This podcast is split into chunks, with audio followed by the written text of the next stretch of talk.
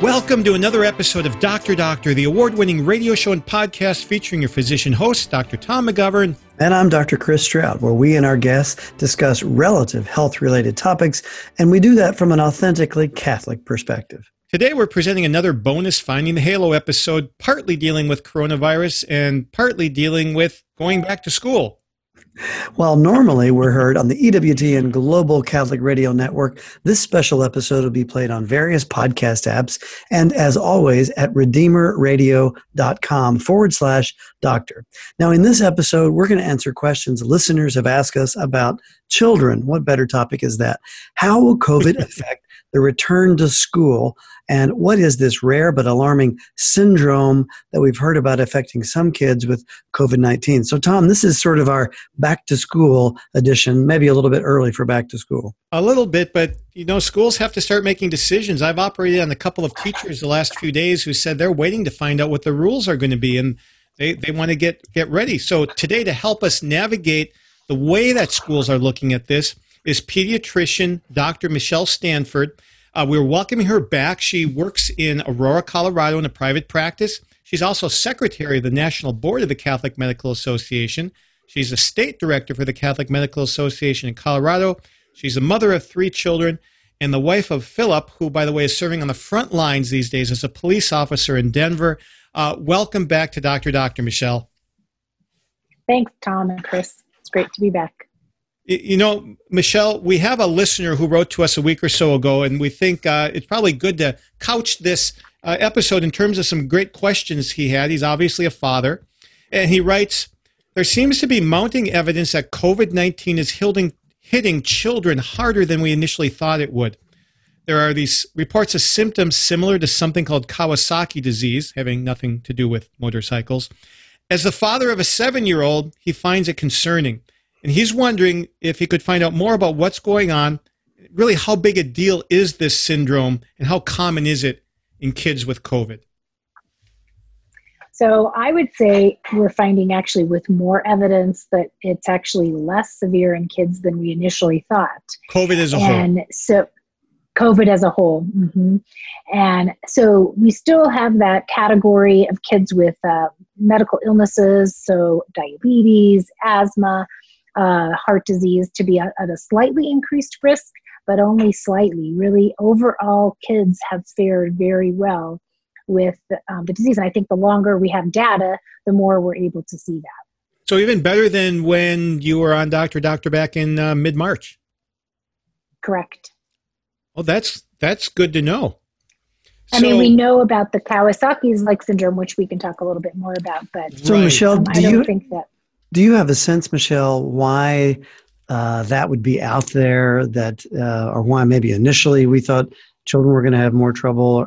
What do you think led to that? And then what's led to our better understanding that you just voiced?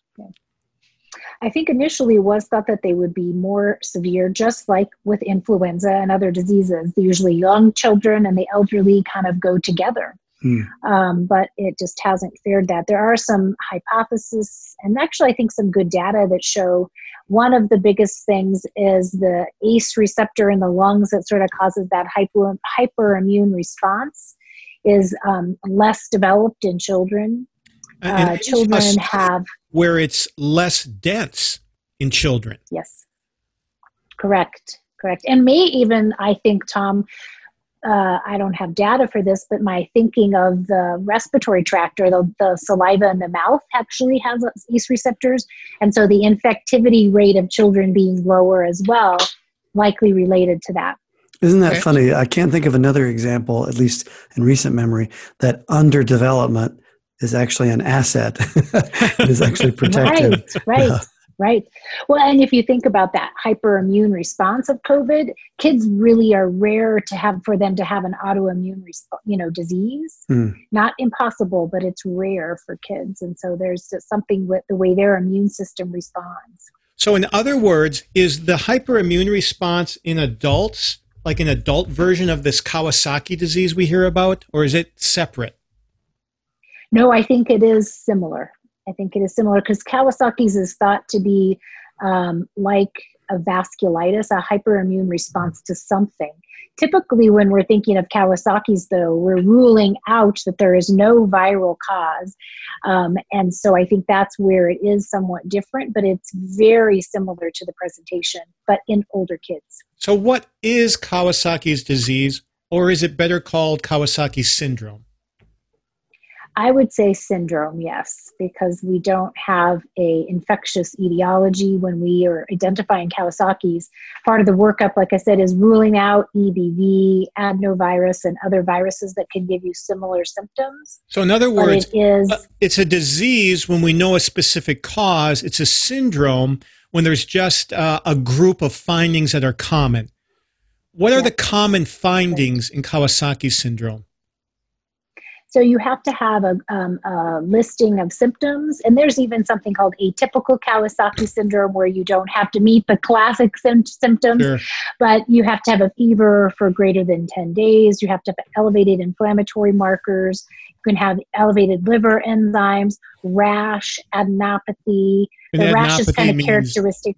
So for the non Oh, sorry. Enlarged, yeah, enlarged lymph. Sure. And the rash is very characteristic. It's kind of a full body, very prominent rash. It's not very subtle. The kids usually look fairly uncomfortable and sick. They usually have red injun- um, injected eyes and kind of cracked lips. Um, but it's not the mortality or the death rate from Kawasaki's syndrome is is very low. It's not very, eh, you know, one of the things that Kawasaki's that can be detrimental though is it can cause cause um, coronary arteritis, hmm. so inflamed coronary arteries. And it, can that lead to a heart attack in children? Not a heart attack, but heart disease that you have to monitor. Oh, so it becomes chronic, long lasting. Correct. Correct. Okay. And how many cases of Kawasaki's syndrome have you seen in your career? In 20 years, I would say um, 10. I mean, usually every other year or so, mm. I'll, I'll see one. So it's not terribly common, but not un- infrequent. And they all survived? Yes. Very good. So, how is this syndrome that's being reported in COVID similar or different than Kawasaki's? So I would say the biggest difference is age. So Kawasaki's is typically less than five year olds, and um, this is more 10 and up. Uh, I think 11 to 17 is the age that was was presented. The difference, though, is um, you are they are associating it. Not 100% of them have had COVID um, PCR from their nose or even positive antibodies, they, I think the third criteria is exposure to someone with COVID. So, what does that mean so to you if somebody has this syndrome, but they don't have antibodies and they don't have sign of the virus by a very sensitive test? Yeah, I think for me that was sort of the difference. Well, that doesn't necessarily. How can you associate that it is from the disease? But the age category is so atypical from for Kawasaki's is the what makes it mm. different. So it looks like Kawasaki's, but the, the patient is too old. Uh, and the COVID presence is, is another distinguishing factor that makes it interesting, doesn't it? Yes. Do you know anybody or have you seen a patient with this syndrome with COVID? I have not. I know Denver has had um, three uh, cases that they're at least they're reporting them. They they have to I think send them to the CDC and decide if it is can be linked to COVID or not. But they have had three. So there's a lot of fear among parents hearing about this in the media. You're a parent. What what would you say is a reasonable level of, of concern for this condition? Very low. I, I, did when it initially was came out. I had a lot of patient calls. They have a hmm. rash, and I, you know, it's not a, a subtle presentation. I mean, these kids are sick appearing, so I just had to give a lot of reassurance that you know, just because you have a rash did not mean that you might have this syndrome. So, do you think that this rare condition should at all influence the opening of schools? My opinion is no. And um, are there underlying conditions that make these children more likely to develop this Kawasaki like picture? No, not that I know of. I mean, the age for these kids, but in Kawasaki's, there's no risk factors that associ- are associated with a kid getting it. So, just to be clear, um, we have two sets of children those who become infected with COVID virus and behave like infected COVID virus people. And then we have those that are infected with COVID virus and develop this syndrome or, or syndrome like condition. Um, are either of them, are, are the outcomes of the infections likely to be different in those two paths? Um, the kids going to be the same? Yes. Potentially, yes. I mean, some of the kids, I mean, I don't know that we know this. I mm-hmm. actually haven't seen, I'd have to look if the coronary arteries are involved, because um, that's the main issue with uh, kids with Kawasaki's that can cause some long term sequelae. Sure. If it's caught for Kawasaki's anyway, if it's um, caught earlier, and it does look like they're using the same type of treatments for Kawasaki's, which is immunoglobulin and steroids, and so it just is sort of suppressing the immune response those kids actually have a very good outcome if they, when they are treated, do not have any uh, effect on their coronary arteries. So the children that develop the Kawasaki-like syndrome from COVID have the potential to do worse than kids who are infected who don't develop that syndrome. But either way, we're talking about very, very small numbers. Correct. That's helpful. Because the vast majority of kids with this will either be asymptomatic or have the sniffles and a mild cold like picture, correct? Correct. Which has led to, well, Ryan, our listener who wrote the question, you know, asked what implications does this have for reopening the country? Should children now be considered to be in an at risk category? And your answers would be no. Yeah. but I don't think I don't think they're in an at-risk category. And yeah. I think you know we'll talk about some things that schools can do to make things um, quote a little safer but I don't, I really think that this particular disease should not affect the way we make our recommendations. So we always love it on this show when we do a little myth busting. Uh, it always makes us happy. So we've we've done that a little bit with children being a special at risk group, despite some of these reports. How about the other sort of uh, truism, if it is or is not, that those children, the real at risk is them being around their grandparents. So are they are they good vectors for transmitting the disease, or has that borne uh, a different story? That's a great question. So, just um, over the weekend, there was an article published with the title. It's actually had a good title. Let's see if I can find it. It said, Children are not COVID 19 super spreaders. Time to go back to school. So, it gave, it gave um, many different countries and some statistics to show um, contrary to what we thought, that they're really not um, spreading it as much as suspected. Um, so I do still think that they they have potential to spread, but mm. not to the same degree that we initially thought. It's interesting, you know. You know, I'm an OBGYN, and one of our greatest concerns and levels of angst, I would say, with our patients these last few months has been what happens when they get home from the hospital. Can their parents come over and see the new baby? You know, because they've just spent a day or two in the hospital, maybe not maybe not such a bad place, but maybe a place to encounter the virus. And now they may bring it home to their parents. So this idea that children can't visit their grandparents or their grandparents can't visit them has caused a lot of emotional turmoil the last few months. It would be wonderful if we could relax that a little bit and not be quite so worried about children as vectors no, I would agree. And I think you still, I don't think it means we don't wash our hands, we don't, right. you know, wear masks, that we yeah. don't do some social distancing. I think you still are careful, mm. but I, I do think there, there is, um, you know, some, some light there for us. Well, on to the, the school question. So it sounds like, you know, fortunately, uh, a lot of things are going the right way with COVID as far as kids go, might make it more likely to have schools open. But before we get to the questions about the U.S. schools, you told me this morning that there are already some countries ahead of us in opening schools. What have you learned about that, Michelle? So, uh, particularly uh, Denmark um, really has been very proactive and really, I think, was only shut down for schools for five weeks. They they have some very good protocols. And I think that the actually, from what I've read from the CDC and in Colorado, very similar recommendations that um, are coming out for um, the schools here of social distancing and um, smaller classes. And so, yeah, so exactly what are they doing in Den- in Denmark? So they are have a shorter school day. Their class size, I think, is twelve. Um, they have different start times. They're doing, um, and the the parents um, still. I mean, I think if someone gets sick, they stay home, and they have you know lots of screening. They have um, in the bathrooms the sinks and the plastic that's up. They have lots of washing, cleaning frequently. Um, I believe the teachers and the kids are grouped together, so they're all staying in one sort of cohort. So if someone gets sick, they know who they've been exposed to.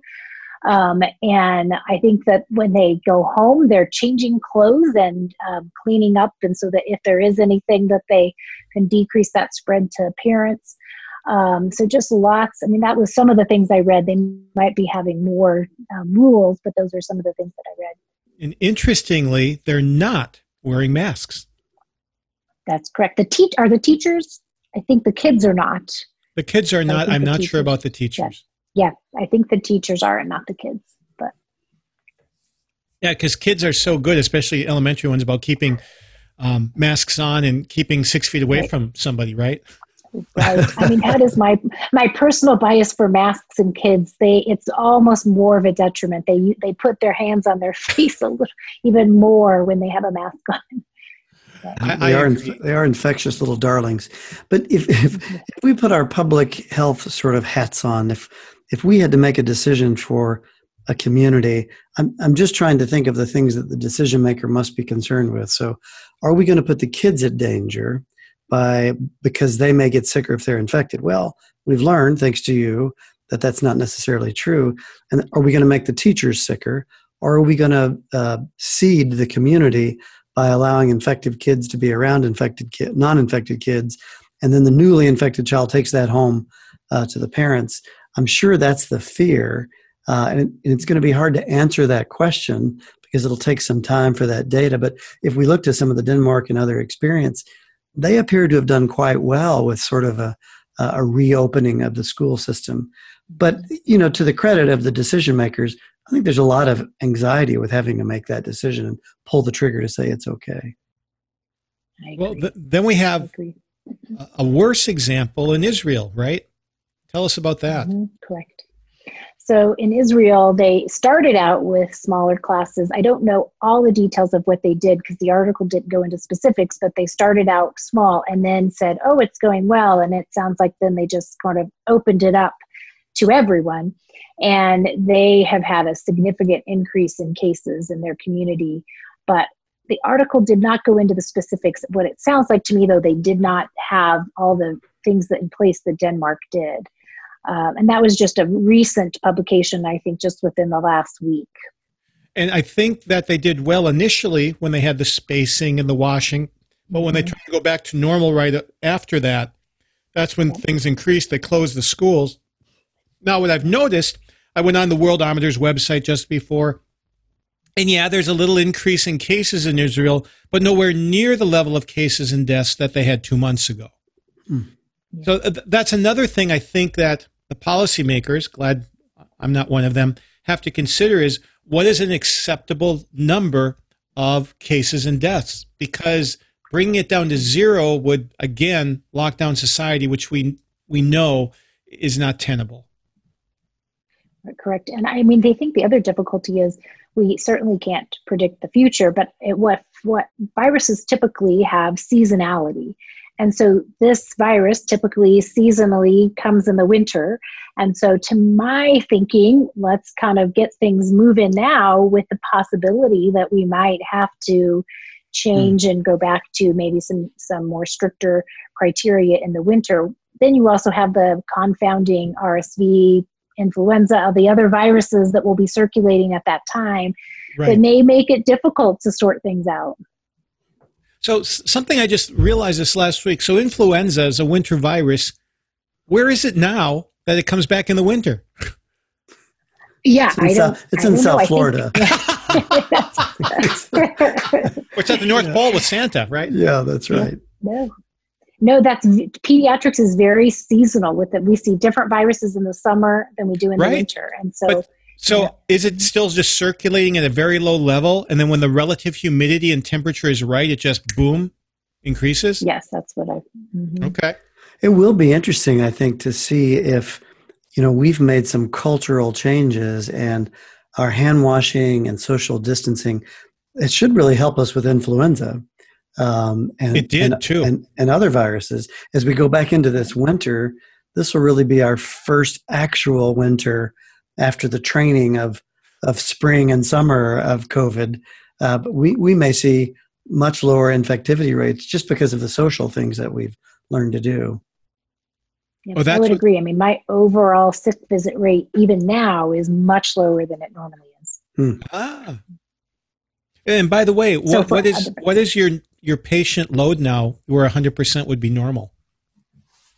Um, I would say it's it's close to 90%. I mean, still those sick visits are not that people are really wanting to start coming back for physicals and getting, you know, ready for sports and all of that kind of stuff. And so it's getting very close to normal. So, Michelle, there have been a lot of unintended consequences of keeping children at home during what we call e-learning in Indiana which you call, I think, remote learning in Colorado. What have been the, the problems? What are the downsides of kids not being in school? Um, I would say the first and foremost, which is seems somewhat obvious, and it's probably not unique to kids, is mental health. Um, so just a huge increase in anxiety. And my, my bias is that most of it is maybe someone who has a little tendency towards anxiety, but all of this just really increased it. Then you take um, youth who really need to be with each other, and that's a very big coping way they cope with things. Um, and you take away that resource for them, and they really, I had a, a lot of kids with anxiety and depression that was just pretty significant. Um, uh, the decrease in vaccination rates, actually, you probably have seen articles about yes. that, that uh, people were afraid to bring kids into the doctor, so the vaccination rates for other diseases dropped mm. significantly. Uh, we haven't quite seen this, but there's predictions that there will probably be some increased reports of child abuse. So the the reporters for child abuse are teachers and people of comfort ah. and so when when kids are at home with parents potentially in abusive environment and plus you add the added stress of unemployment um, i think there's some suspicion that that might be seen to be increased um, i had a couple of patients in my office who had some delayed seeking care for you know like heart attacks for adults there was a little mm. bit of worsening case of actually new cases of diabetes and DKA oh. um, in pediatrics. So those would, oh, and actually the last one I just thought of was, you know, the educational consequences for kids, that there had to be some gaps in education. Well, what about nutrition, obesity, or appropriate food? That's a great question. I saw two extremes actually, Tom. My, my partner, my other doctor in my office were talking about this last week.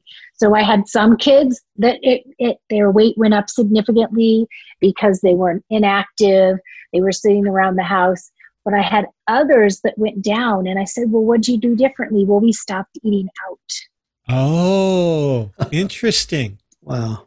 So they were eating their meals at home, and so it was healthier. So I definitely saw both. So in some of these other countries, they started first with just their younger students, and they're still ramping up to their older students. What do you think should be, and what do the policymakers that you've read think should be the way that we look at stratifying risk among students, activities, and their teachers?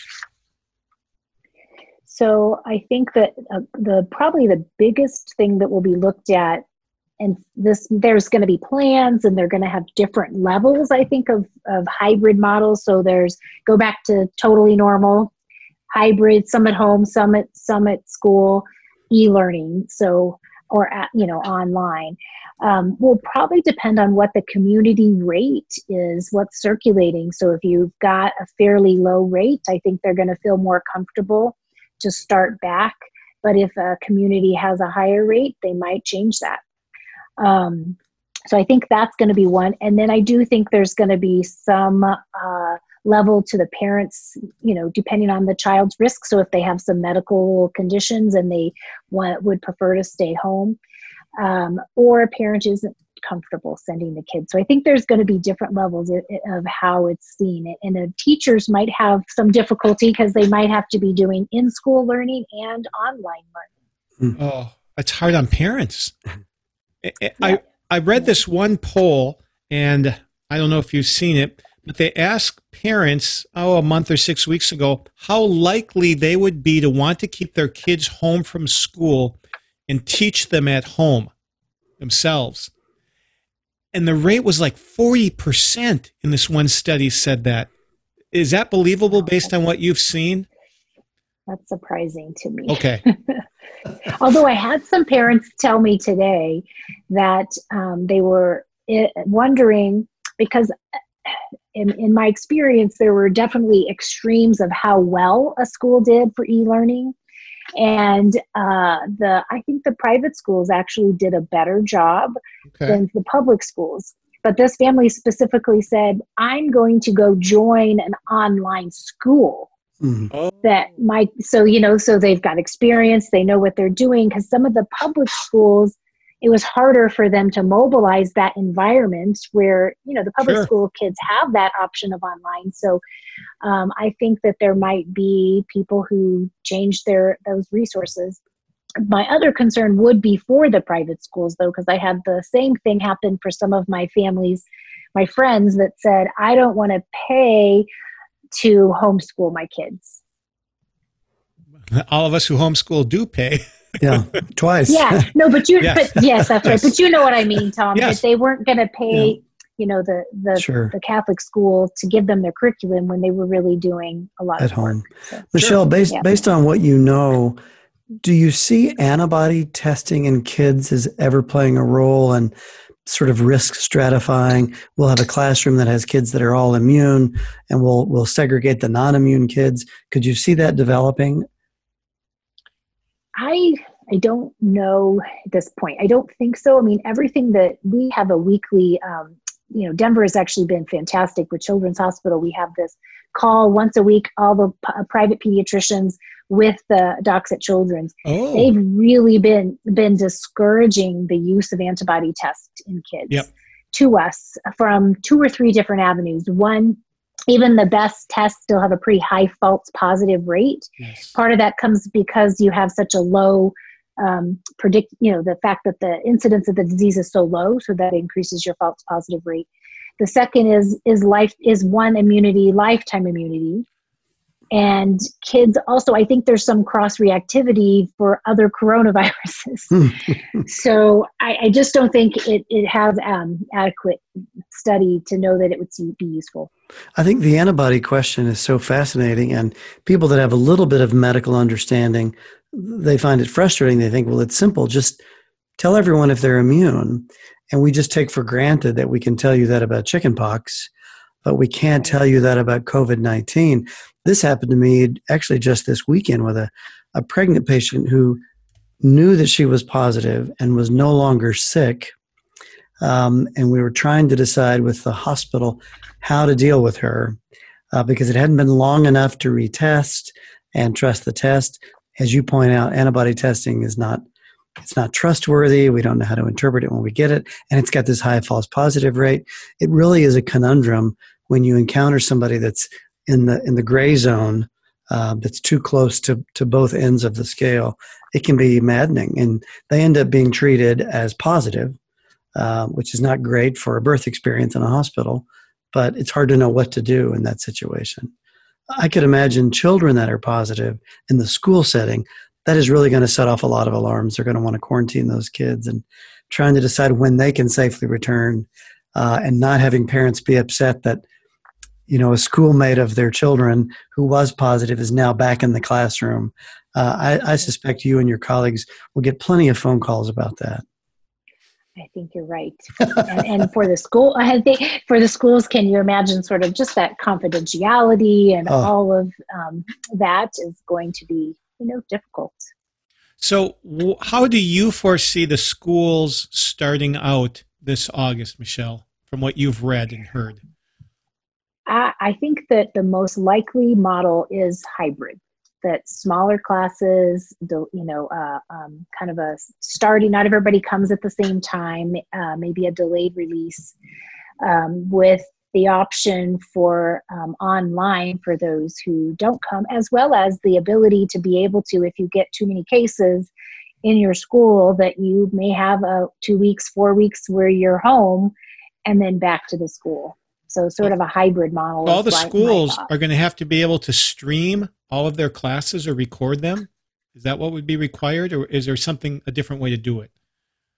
I don't know if they would be streamed, but they would have to at least have the work available um, for the kids. Maybe they would be streamed. I haven't thought about that option. That would be certainly less work for the teacher than recording it and doing it live and doing the right. online assignment. Wow. Mm-hmm. Yeah, they have enough to do as it is when they're just doing it once. So to do it twice would seem to be very onerous. What right. what activities besides classes do you think will occur at schools this fall, if any? Yeah, the activity question, at least in Colorado, the statements all still are saying, you know, no competitive sports, no extracurricular ac- activities have been approved um, to be even considered. I mean, that certainly could change, but um, I think that is where you know the kids are going to probably not like it, but those are going to be the activities that are going to limit it. Wow, hmm. that's. I mean, I mean, maybe there'll be the sports that have less contact will be allowed. Um, but like I said, right now, at least Colorado's guidelines are are not really looking favorable for sports. Yeah, and will buses still be used? There are good guidelines for buses. I do think buses will still be used. Um, the, uh, the CDC as well as Colorado both had some guidelines like the every you know six feet apart on the bus. Uh, the bus driver has to wear a mask and lots of cleaning. So I do think that they will still have buses. The other thing that um, is really uh, something they talk about is meals. Many kids get their meals at school, right? Mm. And so, how they can keep that going um, for these kids too, which is important. Because I've heard that cafeterias will likely not be used. Is that right? They had, I think, three different models on the Colorado option that they would have pre prepared boxed eating. Right. Um, I don't know how they could do this for everybody. They would mandate you bring your own food. Um, they had, you know, di- different models, but most of it would be, yeah, not in a in a open cafeteria. They'd be eating in their classroom. Because I think it's important for listeners and, and anxious parents to appreciate. It, it appears as though a casual passing of someone doesn't lead to an infection. It's this enclosed, um, no movement of air or reduced movement of air for a prolonged exposure to someone, which I think is the problem with uh, with mass and with singing and things like that. But but the casual walking down the hall isn't the challenge. But you can imagine a bunch of kids screaming and yelling at lunch in close proximity to one another. That would create a problem uh, that other kinds of school activities wouldn't. And planners just have to think of those on an individual case by case basis. Um, I'm glad it's their job and not mine, as Tom said. oh, yeah, no. I was actually very impressed with the detail that the reports that I read, you know, went into, you know, the, the stations for hand washing and you, you know, you don't want to use your feet, your hands, so you have to have a, a pedal to get the water. I mean, it was very wow. complex. like a surgical scrub sink, it sounds like. Yeah, yeah. In the OR. Do you think students are going to be asked to stay home for lesser symptoms than they would have otherwise in a normal school year? Yes, we actually discussed this on the call at Children's today. So there was a discussion of um, would schools mandate negative tests, the nasal swab, not the antibody, before they go back to school. Wow. Well, the discussion the discussion was they can't. I mean, there's too many kids. Yeah. And they would take away tests from people who needed it. Um, but then then how do you determine who gets tested especially during the winter when they have other symptoms you know so and and ultimately everyone said i don't know how this is going to come out yet um, but they're trying to ramp up for many stations they're actually trying because right now the only place i can get testing for kids really is at Children's Hospital. But they're trying to get almost all the private offices the ability to test so that we do have more places that can get testing, but it's still going to be a problem. That makes sense. You know, talking to our friend Paul Cieslak, a public health officer in Oregon, they have this thing where they're going to have to have 35 square feet per person in whatever school classroom that they are in. So, oh, wow. Yeah. So when I'm picturing, I don't know if you've seen at these minor league baseball games, but they put on these huge inflatable costumes. It's like if you put everybody in that, then you can't get within six feet of somebody. But um, wow. yeah, so 35 square feet. So take the room size, divide it, and so at, at least they have a number they're using. Yeah, so more concrete, huh? Is alternate day classes for you know have two groups of students who never see each other is that one of the things that's being considered yeah they had like 10 different options on the colorado website and some of that was group a comes on this day and you yep. know because to get the numbers through the school i think you know some of that will have to happen but then how do parents handle that if they normally are at work um, that's a great question. It actually said in the report that the most important kids that they're addressing are the K through fifth, who really need ch- daycare, so to speak. As yeah. School is somewhat daycare, and they address that in many of the documents that that's the more important kids to be there than the older kids who can stay home. Right. Well, because in Denmark, that's why they started probably with the younger kids. So, what do they say? What would they do for those kids? Would they would they be there every day, unlike older students? That was the goal. Okay. If the disease in the community is is acceptable. Michelle, do we know anything about the effects of virtual education versus in-person education on a student's um, ability to learn, and their social development? Oh, that's a great question. I don't know of any studies about it. Um, I think it, you it depends on the kid and depends. Certainly, social development is super important, but the kids who tend to be less social are going to like the learning online probably a little bit better. But they actually address very specifically in the documents how are we going to test these kids to figure out their gaps in their knowledge? Oh. I think they sort of assume there will be. Um, so I think it's more because the uh, the way it was done and so quickly, but I, I think that there's got to be a, an effect more because not that necessarily you can't do learning by the computer. It's just that the way it was done in the spring was so quickly there wasn't a lot of preparation. Right. Right. Do you think the kids will be required to wear face coverings, at least the older ones? I do. I do. At least in Colorado, because they're still being pretty strict. It might be different across the country. It's well, tricky. I mean, uh, our, our teachers, they have a lot on their plates as it is. And now they're going to become public health officials. and they're going, they're going to feel responsible for sick kids and for screening and for preventing um, spread of the virus, um, um, we need to keep them in our prayers. That's a tough job. It's about to get tougher, I think, when schools open in the fall. Yeah, I agree. What what circumstances would have to be in place for you to feel comfortable with your kids going back to school, Michelle? That's a tough question because I tend to be like, I just, I feel like the kids need to get there and I think their risk is low for myself, um, I mean, I, I think that as long as they have, you know, some things in place that shows that they're, you know, the, the they're cleaning, the kids um, are, you know, know how to wash their hands. I would probably be more comfortable with not maybe not their normal class sizes, but a little bit bigger class sizes. Um, but i i just have seen so much even in my own kids such a need to get back with their friends that i would probably have a little bit lower comfort level than maybe other people and that's i think the other thing that we have to take into play is respecting people's what their comfort level is and um, if someone doesn't feel comfortable then they make that decision for themselves um, so i think they just have to have a plan and they have to be you know very uh, thought out in how they're going to handle things would be my uh, my concern. I'm actually going to be helping our school develop those plans. Oh, good for you. well, you'll have more to share with us later on in a in a month or two. Probably. you know, I found it funny in life talking to lawyers. They're the ones who are least worried about laws. And in talking about COVID, the public health doctors I know are the ones least worried about their kids and themselves getting it.